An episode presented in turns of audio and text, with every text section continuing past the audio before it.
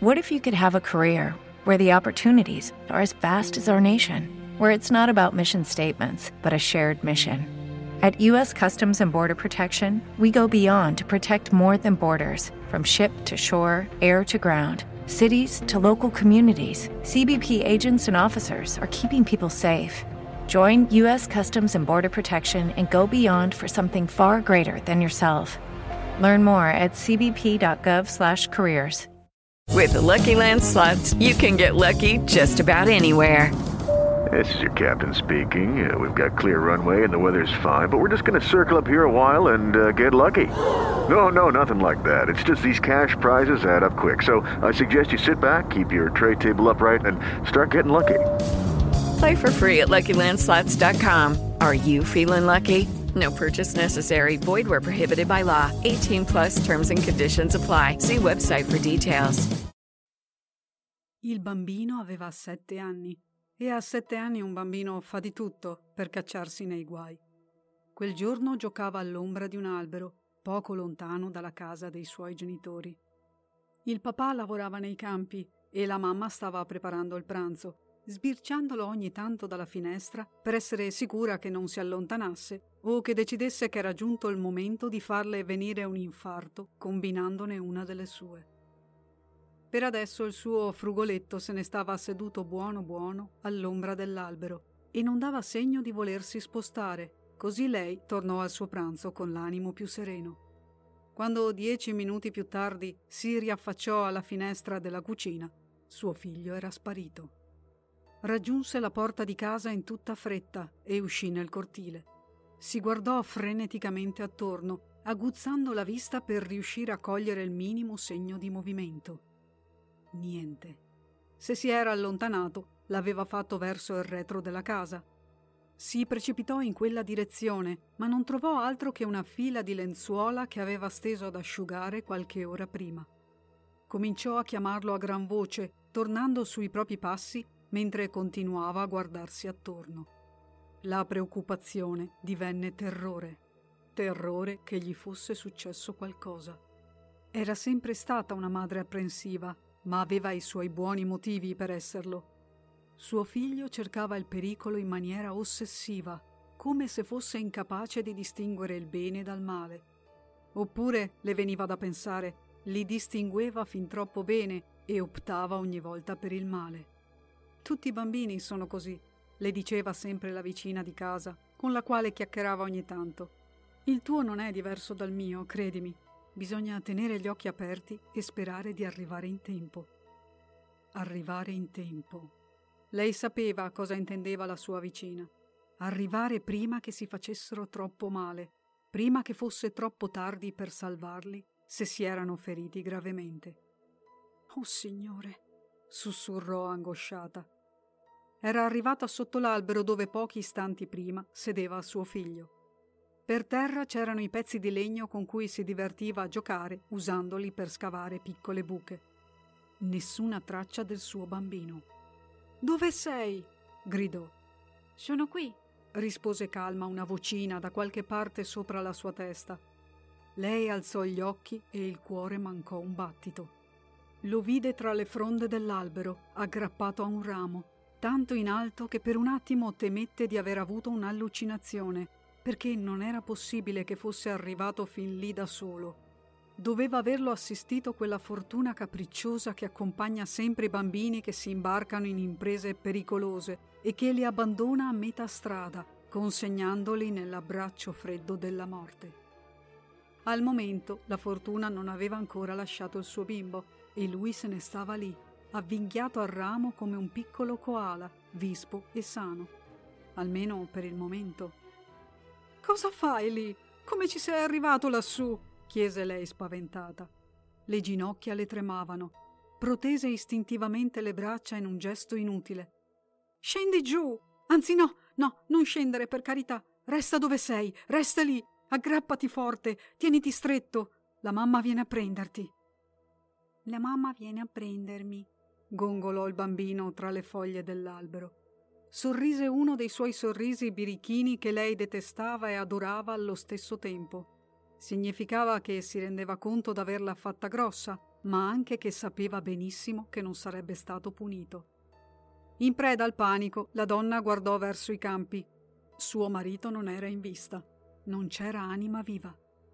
Il bambino si mosse e nel silenzio della campagna si udì perfettamente lo scricchiolio di protesta del ramo al quale era aggrappato.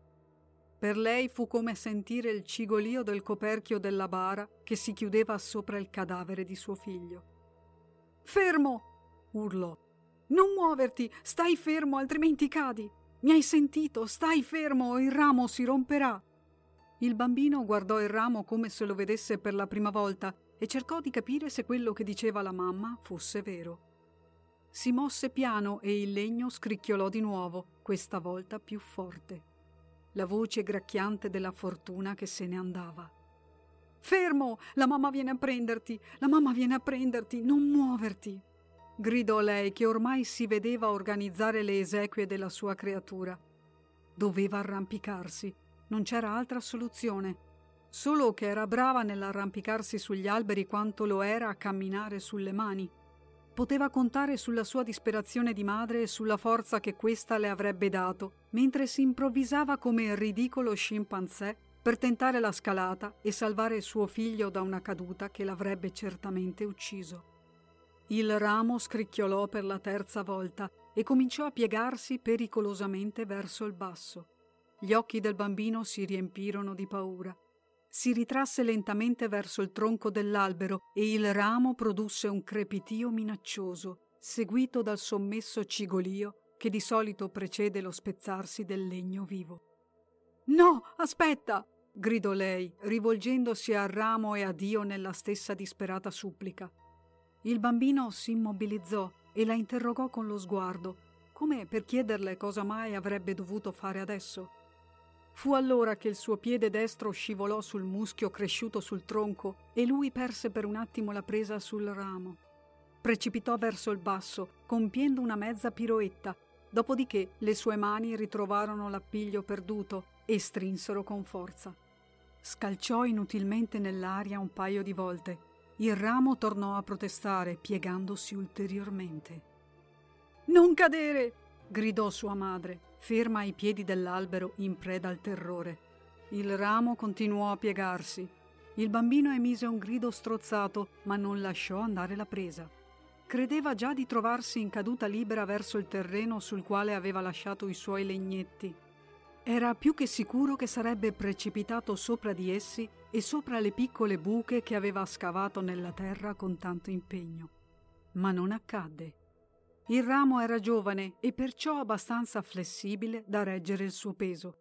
Ma per quanto tempo? Prima o poi avrebbe ceduto se sottoposto a lungo a quella pressione. Cosa succede qui? domandò una voce maschile alle spalle della donna. Lei si voltò e vide il marito della sua vicina. In meno di un secondo gli si gettò tra le braccia e lo strattonò fino ai piedi dell'albero. Lo prenda, lo prenda! Gridava tra le lacrime. Sta per cadere, lo salvi, mi aiuti! Lui alzò gli occhi e trasalì. Senza perdere tempo si arrampicò con agilità sull'albero e si mosse con destrezza tra i rami più robusti fino a raggiungere il bambino.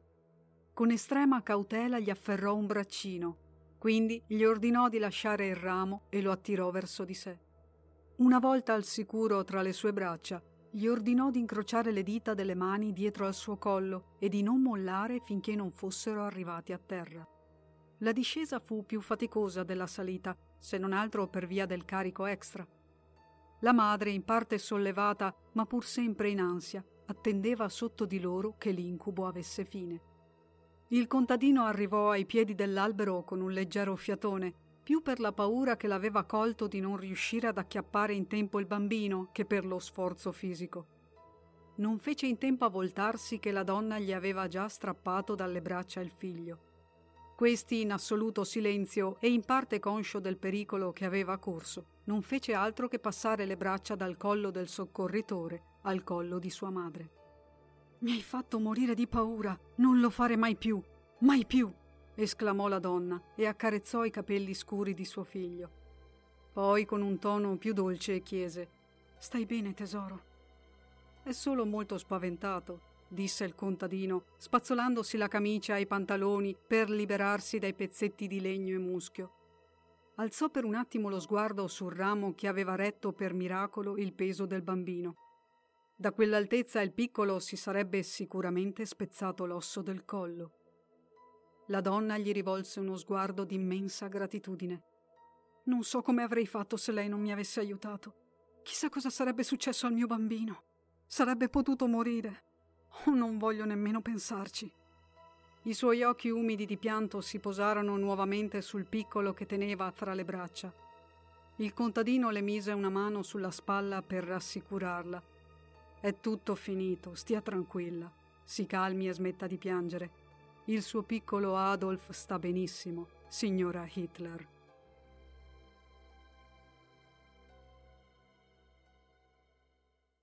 With Lucky Land slots, you can get lucky just about anywhere. Dearly beloved, we are gathered here today to. Has anyone seen the bride and groom? Sorry, sorry, we're here. We were getting lucky in the limo and we lost track of time. No, Lucky Land Casino, with cash prizes that add up quicker than a guest registry. In that case, I pronounce you lucky. Play for free at LuckyLandSlots.com. Daily bonuses are waiting. No purchase necessary. Void where prohibited by law. 18 plus. Terms and conditions apply. See website for details.